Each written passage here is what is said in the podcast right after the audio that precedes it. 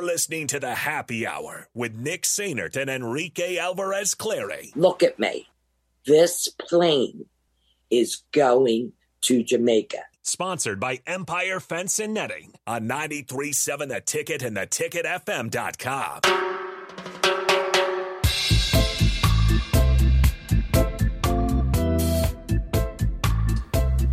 Little cool vibes. Strick, you like this one? Okay. That little clip, in case people have forgotten, it comes from a Frontier airline that mistakenly took a woman to Jamaica instead of New York. She was supposed to go from Florida to her home up here in the summer. It just happened just a couple months ago. She was supposed to go from her winter home in Florida up to her summer home in New York. Instead, without a passport, they flew her to Jamaica. And she didn't. Nobody knew until the middle of the flight, and she. That's when she said. The stewardess looked at me and said, "Listen to me. This plane is going to Jamaica." But she couldn't get out of the plane in Jamaica because she wasn't. She didn't have a passport, right? So she had to sit on the plane until it was ready to leave again, so that they could fly her back. So that they could fly her back to Florida. Oh, just an absolutely insane story. That is horrible. But it gets me every time. I'm still trying to understand. It gets me every time. How did they miss that? I don't know if – well, so, like, I'm sure she was in the wrong a little bit with going to the wrong gate, boarding the wrong plane. Does their boarding pass even work? To Jamaica. But how – once again, it was Frontier Airlines. Okay. So it's not one of the bigger corporations like Southwest. They just were swiping the thing. Just let her go without a passport. And didn't realize she goes, I looked out and there was nothing but water, and I asked the worker, like, where's this going? And she goes, we're going to Jamaica, or we're going to land in Jamaica in about 30 minutes. And she goes, no, I'm not going to Jamaica. I'm going to New York. And she goes, the worker looks at me and goes, look at me. This plane is going to Jamaica. And she goes, I remember reading the article and she goes, there's just no more of a helpless feeling when you're so far up in the air and you can't do anything about where you're going. Is this one of the things where you just take your passport everywhere you go? I don't know. That's too valuable. You know what I'm saying? That's dangerous. So dangerous. But that is, like, I have a actual ID passport, but they don't let you do it, but only, like, you know, I think you could do it in the Bahamas or Mexico. Yeah. It's a passport that's in the ID form. So I have the actual card form and the ID form. I have the one where it flips up and stuff. Mm-hmm. So the worst part to me about that situation is being so close to a free vacation. And, like, they won't even let her off the plane into the airport to stretch her legs. She's got to stay on the plane. You can't just walk into the airport until the plane's ready, get back on. Yeah. Well, because it's so close. Technically, it was something along the lines of, like, the plane is part of U.S. soil. The plane is part of U.S. soil. It had to be. But the Jamaican airport is, like, not part of U.S. soil. Right. Honestly. But, like, just a common courtesy, like, hey, you probably want to stretch your legs, walk around. It'll be an hour or two. You have security with them or something. Like, clearly she didn't want to go to Jamaica, so she's not a flight risk. Yeah. But I guess they found a little bit of a problem. So she here's the crazy – here's one dynamic that I have. And look, don't get your political eyes in a bunch, okay? You know, I'm looking at it from this standpoint. Yeah. I was out of the country, and coming back, it seemed to me that it was one of the hardest freaking things to do, time-consuming, to get back on soil and all of the stuff we had to kind of go through and deal with. But yet, you look down on the South right now. Yeah. And people, it's a free-for-all. Like, how is that? To me, it blows my mind how it's so hard for us as citizens to get back in, but it's just like whatever down there right now. So it's actually interesting that you brought that up. So while I was on vacation last week, I had two of my cousins from San Diego. They live in Lakeside. San Diego. They live in Lakeside, which is about 30 minutes from San Diego. San Diego. That they're, 15 minutes from Tijuana, right? And they said that they had to buy something where they can go in the faster lane to get back into the States. When they'll drive from, like, Tijuana back to San Diego, they'll go shop down in Mexico a little bit and then drive back. Anyway, They said that they had to buy something for like $160, sort of like a TSA pre-check kind of thing. That they had to, just so that they can take like the quicker lane, that they still have to wait 20, 30 minutes in. Yeah. Instead of waiting 2 hours. So it's not like a true Disneyland fast pass. No. So it's not like a car wash one either. That to me is one of the crazy anomalies. And I'm sorry I'm jumping into this tangent, but we'll get into the baseball stuff. But we got a few minutes. That's fine. Yeah, we got time. Rico's saving a life, so we're good. So here's the crazy thing. Hopefully, yeah. Down in Texas, they have something that we don't have here yet, and it's called tollways. Yeah. Okay?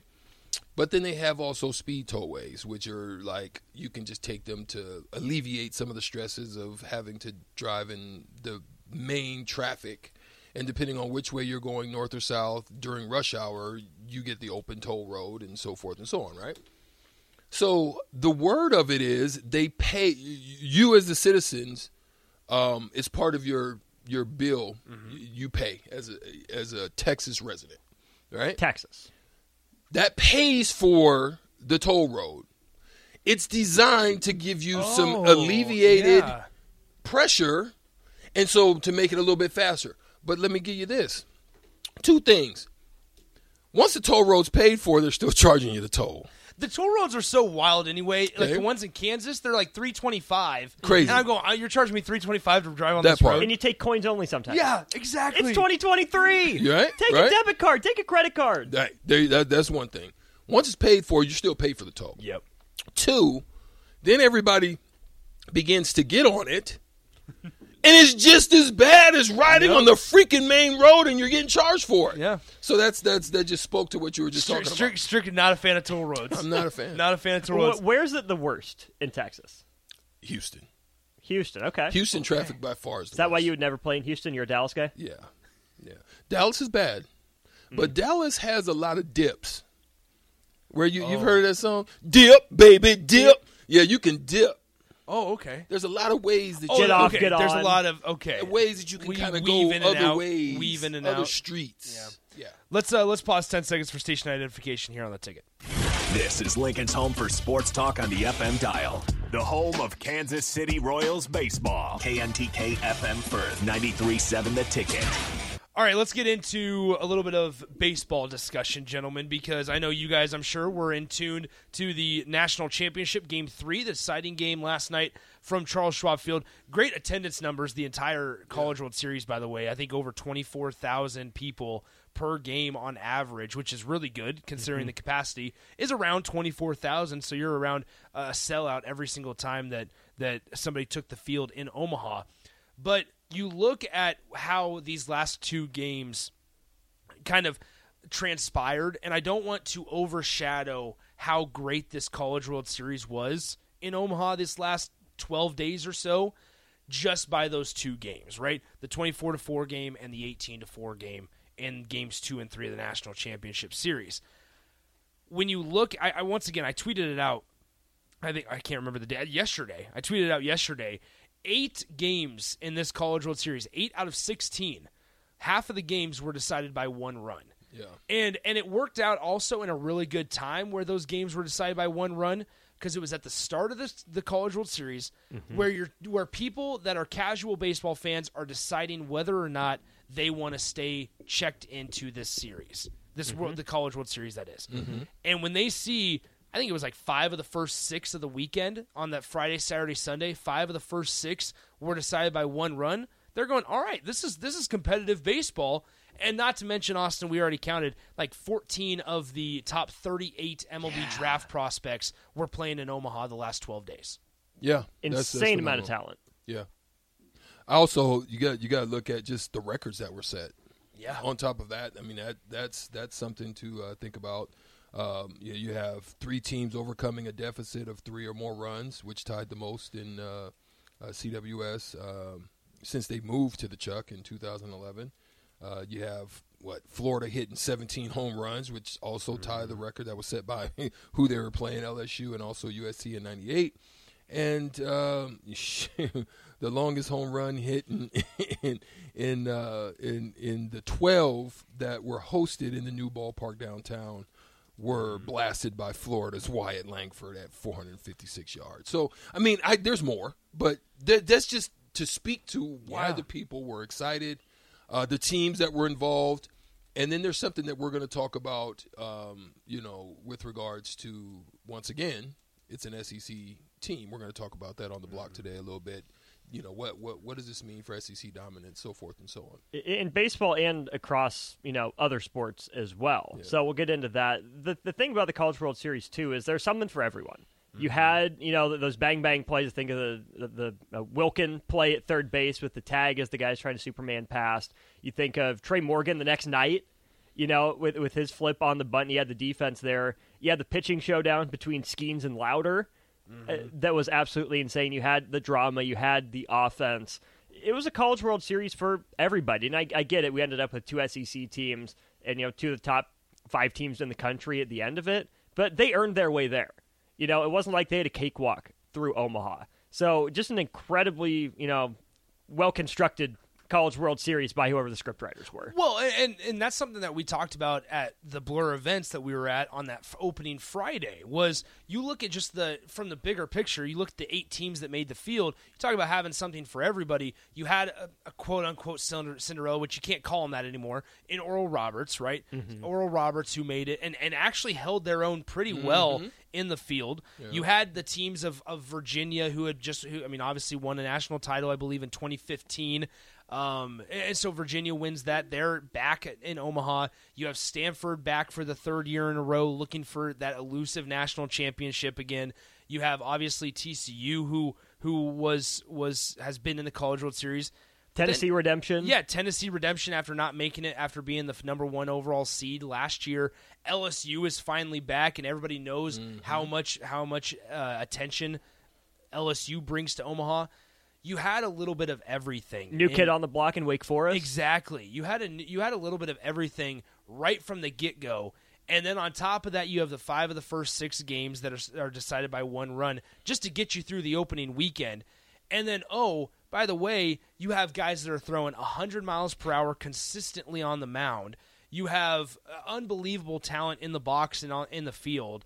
Some coaching mishaps that make some national headlines where you forget how many mound visits you have, just some weird things like that go on.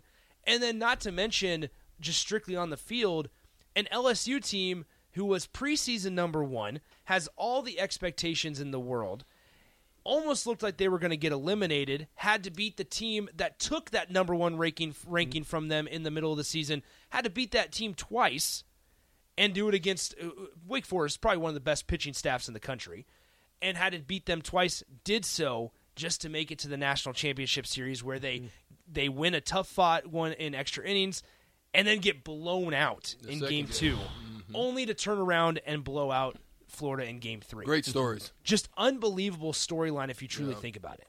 There's only one thing that could have made the College World Series better. Well, 2. What's that? Nebraska being there. And number 2, having the draft there this weekend. Yeah. Have the draft in Omaha over the College World Series. It's better for everyone. We've talked about the draft, right? And how many rounds is it now? 20. That was something I always enjoyed growing up, where it was we were able to watch the game, whether it was on TV, whether it was going to the game, and you look at the rosters beforehand to see, who am I going to see at the 1 o'clock game today, and going, all right, where'd this guy get drafted? Ah, he was drafted in the 3rd round by the Pittsburgh Pirates. Great, cool. He was drafted in the 8th round by the Twins, right? You kind of lose that. You don't have that anymore.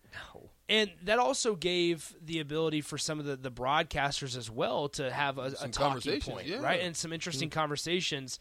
Like I remember I brought it up to Rico in the noon. Even if it's fillers. Yeah. And no fillers. Yeah, yeah. No. I even brought it up to like Rico in the noon hour, where it was like I remember Dansby Swanson getting told after their super regional win that he got picked number 1 overall. Mm-hmm. And like those videos that you get to see, and then that excitement building up around just college baseball, where it's Dansby Swanson, the number 1 overall pick. Now, granted, we saw what we're going to see in the number 1 pick in Dylan Cruz and Paul Skeens and Wyatt Langford, probably the top 3 picks in some order. We saw that over the last 12 days. but you knew it. It was a fact that, hey, Dansby Swanson went number one. Mm-hmm. He is him. He is going to be in Omaha, and he gives you an opportunity to go check it out. Yeah. On a space where college baseball a little more intimate, I think, than professional baseball, and it's still a better opportunity to maybe, you know, be at the hotel and hang out and see them in the lobby and stuff like that for fans. And I think it would be better for Major League Baseball, too. The NFL draft, we know how big a deal that is. Strick, we spent a couple weeks breaking down the NBA draft and a couple days after it talking about it. There's no talk about the MLB draft.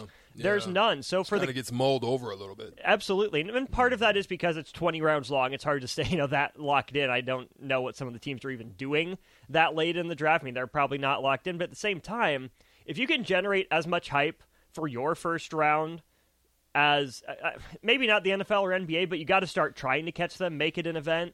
If you can give those college guys another moment to either, salvage their weekend after their team gets eliminated or add to the best weekend of their life, that's awesome. Invite the high school guys. Their prep guys picked, in the first round every year.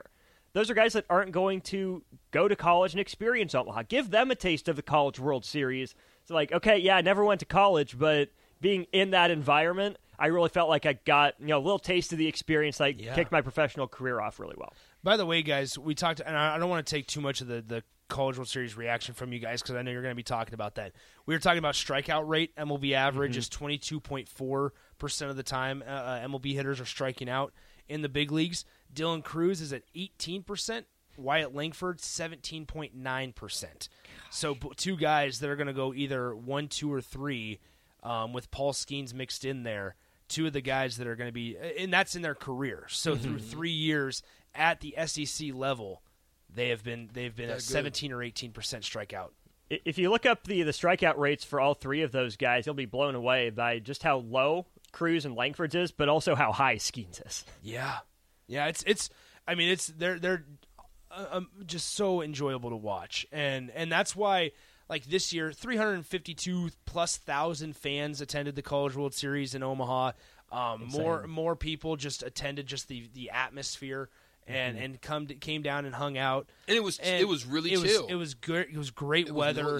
The weather was fine and stuff like that. You obviously have the other parts of the old Mattress Factory where all the younger folks can go, and you have Rocco's with the Jello shots, and you have all this other stuff that has made Omaha and the College World Series now so special.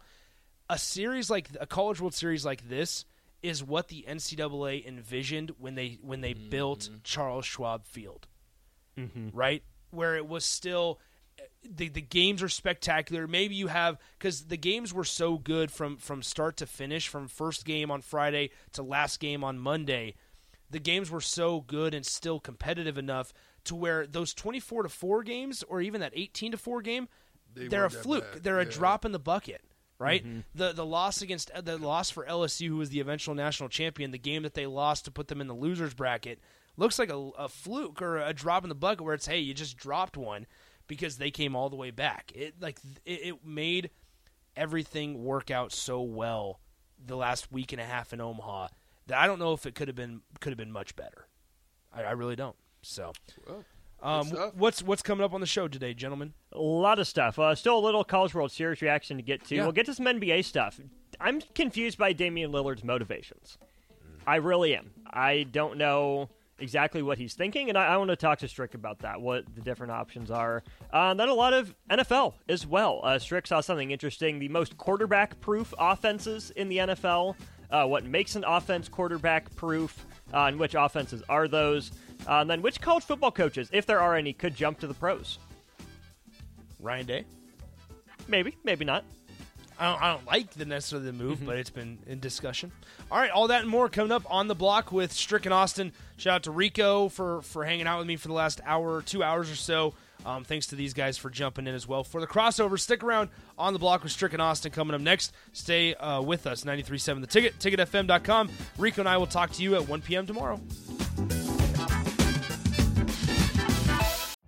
Every day we rise, challenging ourselves to work for what we believe in. At U.S. Border Patrol, protecting our borders is more than a job. It's a calling. Agents answer the call, working together to keep our country and communities safe. If you are ready for a new mission, Join U.S. Border Patrol and go beyond. Learn more at cbp.gov/careers.